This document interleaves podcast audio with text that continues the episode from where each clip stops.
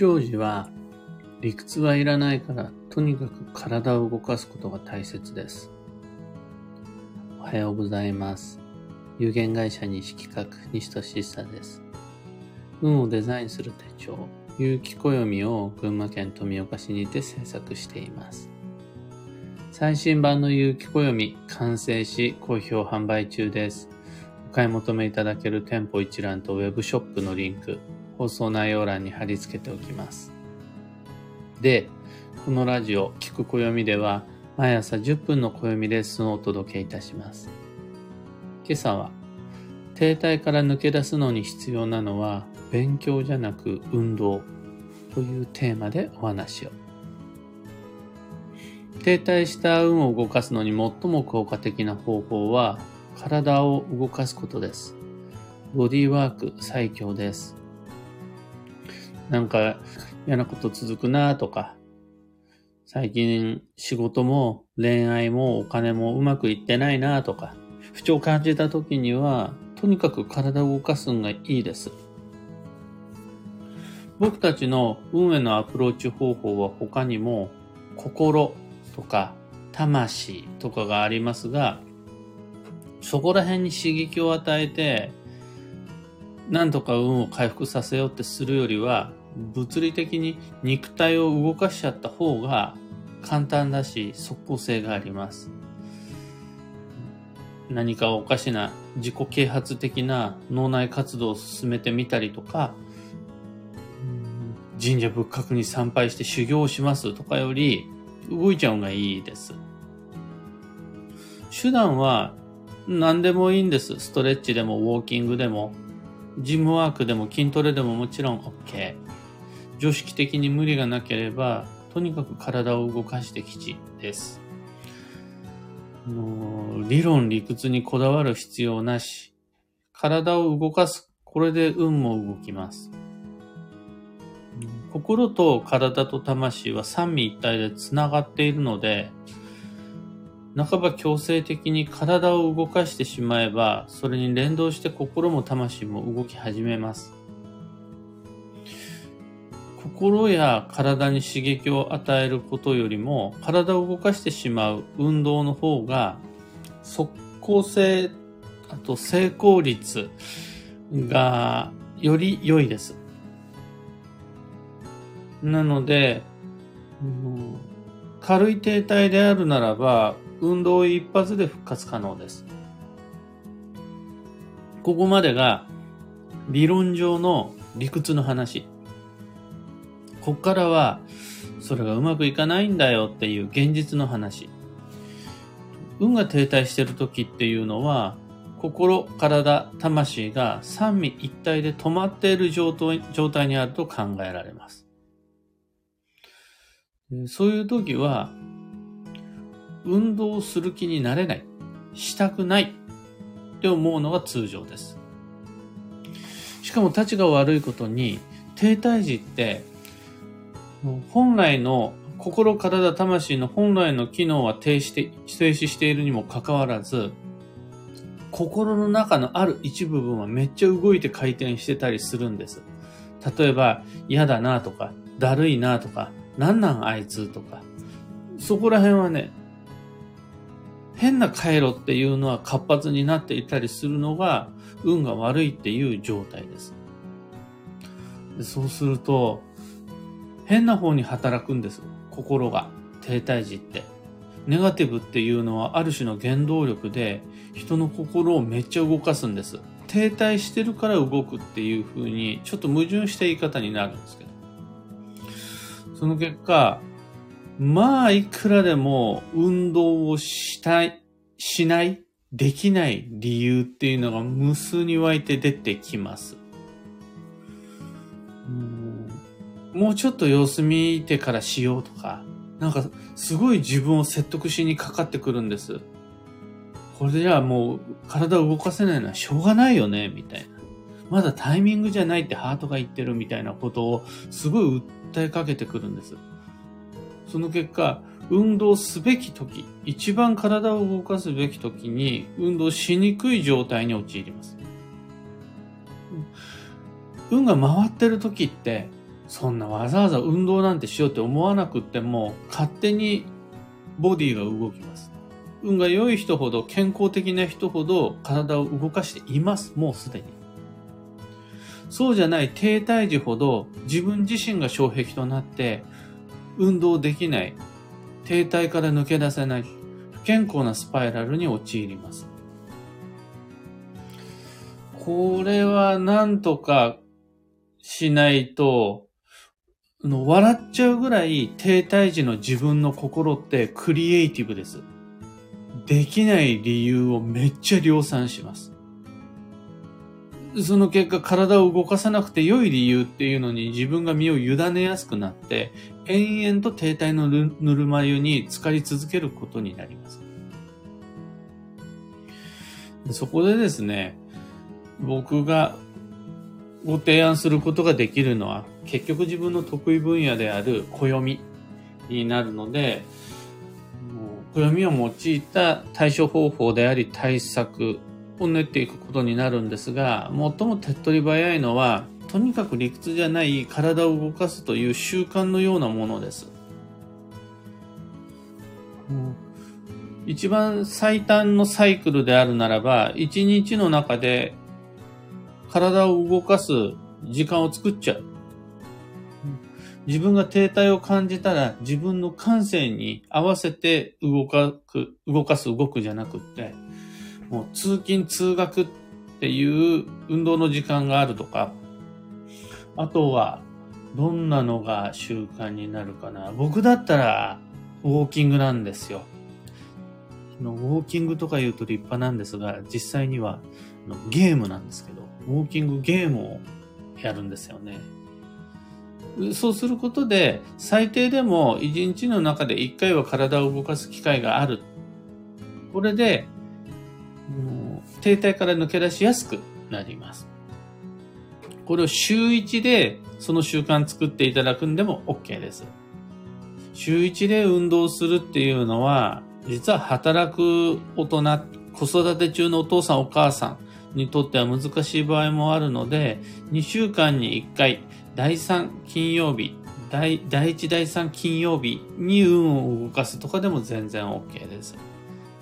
あとは、今度月1の予定を作ったり、3ヶ月に一度、半年に一度、1年に一度っていうような山登りでもいい、ドライブ、ハイキングでもいい、何かしらの理屈じゃなく定期的に運を動かすっていう習慣を持っているか持っていないかで、人の運って全然変わってきます。ここまでのお話を聞いて、もしも、頑張ってスポーツをしなくちゃならないんだって受け止めた方がいらっしゃるとしたらそれは大きな誤解です。一日の中で一回運を動かすその手段っていうのはジョギングやウォーキングじゃなくても全く問題ないです。その場で5分ストレッチするのだけでも良いです。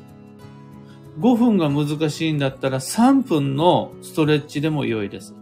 3分のストレッチさえ難しいということであるならば、10秒、今、その場で、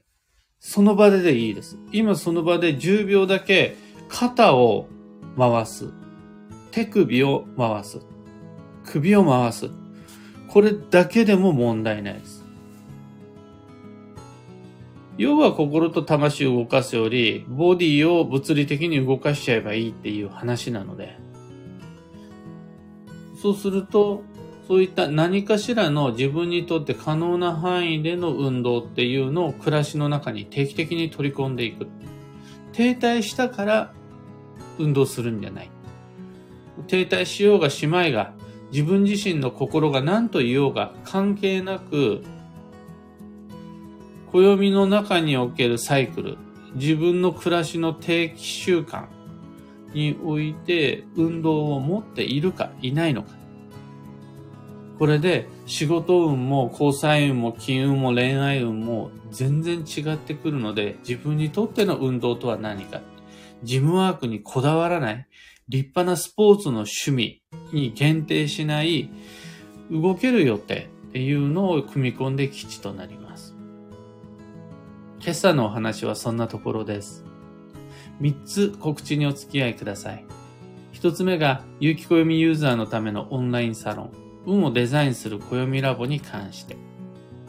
いろんな特典をご用意しているものの、最も大きなメリットっていうのは、そういった何かしらの、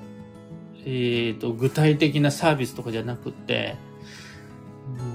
その場にいる全員が同じ価値観っていうのを共有して、そして情報交換してるっていうコミュニティであることです。少なくとも集まってる全ての人は絶対強方位に行ってはいけない。人生における全ての移動が基地方位であらねばならないとか思ってないんですよ。そういうふうに思っている方は世界にいっぱいいて、それはそれでいいとは思うんですが、有機暦使ってる人はそんなふうには思わないです。僕がそういう方針ではないですし。と、そういう人と一緒に暦開くことができるのは健全でいいなっていうふうに思います。そういうラボです。興味ある方は放送内容欄に詳細説明のリンク貼り付けておきます。二つ目が、おとといから告知が始まった開運ドリルワークショップ2023オンラインという毎年恒例のイベントワークショップに関してです。新しい年の12ヶ月の行動計画を時期、方位、運勢をヒントにデザインしていきます。転職転居とかっていう大きいもうイベントが待ってるよ。それをいつにしようかって考えてる人はもちろんなんですが、まだノープランなまま来年成り行きに任せようかななんていうふうに思っている人にも、にこそかなにも、ぜひ参加していただきたいです。運っていうのは成り行きで作っていくもんじゃなくて、自分でデザインし、シナリオを練っていくべきものです。そのために暦というツールがあります。開催日程は2022年11月11日と12日の20時から2夜連続。どっちかよろしくじゃなくて、両方でワンセットは今年新しい試みなんですが、今年の開運ドリルです。特に2日目のフォローアップ講座に関しては、質疑応答中心に進めていくので、わかんないとか、できないっていうのは、ここで解決することができます。さらに、録画でのご参加も可能になりますので、放送内容欄にお申し込みのリンク貼り付けておきます。お待ちしてます。あと、最後に一つだけイベントが今週末10月15日土曜日の11時から沼田のゼロカフェさんにて素敵カフェにてやります。旅飽きないっていう僕が所属所属する行商チームのイベントです。僕自身は2023年の運勢占いでの参加なんですが、他にもデュカって言われるミックスナッツであるとか、あとは、その場での似顔絵とか、あとは雑貨、あと多肉植物、それと、面白商品、あ、まあ、いろいろです。一番のおすすめは、ゼロカフェさんのハンバーガーなんですが、僕も楽しみにしています。こちらも、あの、占いは予約も受けたまるので、興味のある方のために放送内容欄にリンク貼り付けておきます。さて本日、2022年10月12日水曜日は、助走の10月の5日目、ぼちぼちと運を動かし始めないと、後半には土曜も待ってるから気をつけてっていう頃合いです。ただ、動こうとすると出花をくじかれます。これ、出花をくじかれるのは動こうとした証です。悪運ではなくって、暦上の成り行きです。あとは実際に入ってきたこの邪魔をかわして、どう動き出せるか。そこの勝負になります。把握縛って頑張るっていうよりは、出花にくじ、出花をくじかれた時に、それを超えられるかどうか。が鍵となります。幸運のレシピはサバの味噌煮。しめ鯖でも OK です。あとは旬の魚介、旬の鮭を使うなら、カス煮とか、あとはカス漬けを焼くとか、そういうのもいいです。今日のキーワードは克服、問題を乗り越える。えー、できないことはできないので、やらなくても、ま、全く問題なしなんですが、できるのにやらないっていうことが問題になってしまいます。このできるのにやらないことをいかに克服していくかっていうのが、今日一日の運を整えていく上でのキーワードになります。そのもう人生の課題とかじゃなくていいです。えーと今歯磨きできるのにお腹いっぱいだからしないみたいなんじゃなくて、そこで歯磨きできてしまえると、その後の動きが順調スムーズになりますよ、みたいな感じだと思ってください。以上、迷った時の目安としてご参考までに。それでは今日もできることをできるだけ西企画、西俊久がお送りしました。いってらっしゃい。ヌシャンチさん、DJ さん、ユウさん、おはようございます。今日は、そちらは曇りですね。群馬県富岡市も、空一面の曇り空です。まあ、ちょうどいい塩梅なんでカンカン出るより、今日は朝からバイクにでも乗って、原稿書きの旅に出かけたいと思っている次第です、僕は。花さん、タカさん、金子さん、キーボードさん、おはようございます。ひでみんさん、マイクさん、モニカさん、しななおさん、おはようございます。やっぱりみんなの住む街も曇りなんですね。よいよい。曇りの時ってちなみに仕事運が良い時です。曇天っていうのは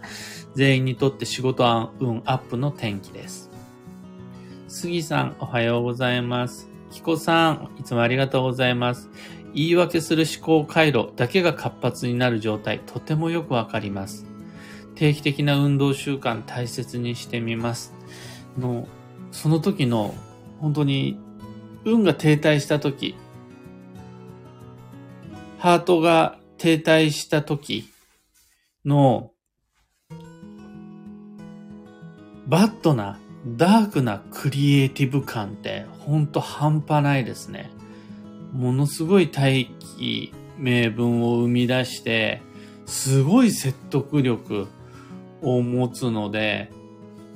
注意が必要です。あの、運が悪くなると、何にもできなくなるじゃなくて、何もできないことを正当化する自分自身が登場するっていう感じです。で、これ切り離すために、体を動かしちゃえば、心と体、三位一体なので、心の方にも、の運も動かせるっていう感じなんですが、多分この理屈って、暦とか運の世界だけじゃなくて、今の、精神医療、えー、診療内科、えー、躁うつ対策？なんかでも使われてるはずです。きっと。あの、見たこともあるし、その、うつの人に筋トレをやらせたら、効果があったとか、筋肉効果じゃなくて、えー、そういうのをおすすめです。北さん、あ、その前に、ロミーさん、アマガエルさんおはようございます。サグアイさんですね。はじめましてよろしくお願いいたします。北さん、テレワークの弊害だなと思っているのですが、我が家では主人が一番運動不足です。一日中座ってます。どうにか肩くらい回すように誘導します。本当だったらその場で立ち上がってまた座るっていうのがいいんですよね。あの、人が病気になる理由の一つに座るっていうのがあるらしいんで。本当は立ったり座ったりが必要になると思うんですが、やっぱりあの、デスクワークっていうのは、うん、心と体と魂のバランスを乱す原因の一つになっていると思います。結果として起こる様々な現代的なトラブル、運の弊害っていうのはいくつか挙げることができるんですが、まあ、そんなね、難しいことを考え始めちゃうと、停滞時の心の見方をしているようなものなので、まあ、それちょっと置いといて、とにかく、週1でもいいから、月1でもいいから、の定期的な体を動かす習慣っていうのを作る。近所の公園に行ってサンドイッチを食べるでもいいですし、ウィンタースポーツとかでもいいし、うん、僕だったらドラクエウォークなんですけど。いいですよ、ドラクエウォーク。今、外歩くのがめっちゃ気持ちいいです。えー、DJ さん。仕事自体が運動になります。頑張ります。それは毎日運を動かしているのと同義です。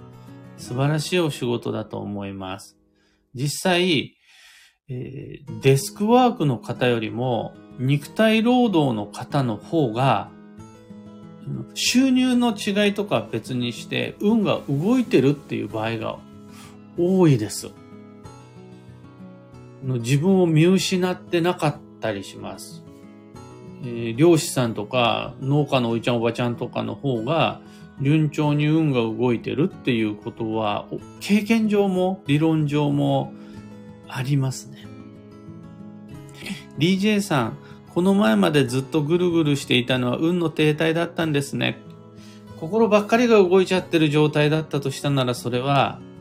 典型的な教科書に載ってるお手本の停滞だと思います。一方で、心や魂が止まっていても、体がちゃんと動いてる状態であるならば、それは停滞とは言い切れないです。で、体が動いていれば、無意識的にも心なり魂なりは自覚できてなくても動いているので、むしろね、体さえ動いてればそれって、好調って言ってもいいんじゃないかっていうぐらいの話です。というわけで、今日もマイペースに運をデザインして参りましょう。僕も体はもちろん動かすものの、とにかく今は、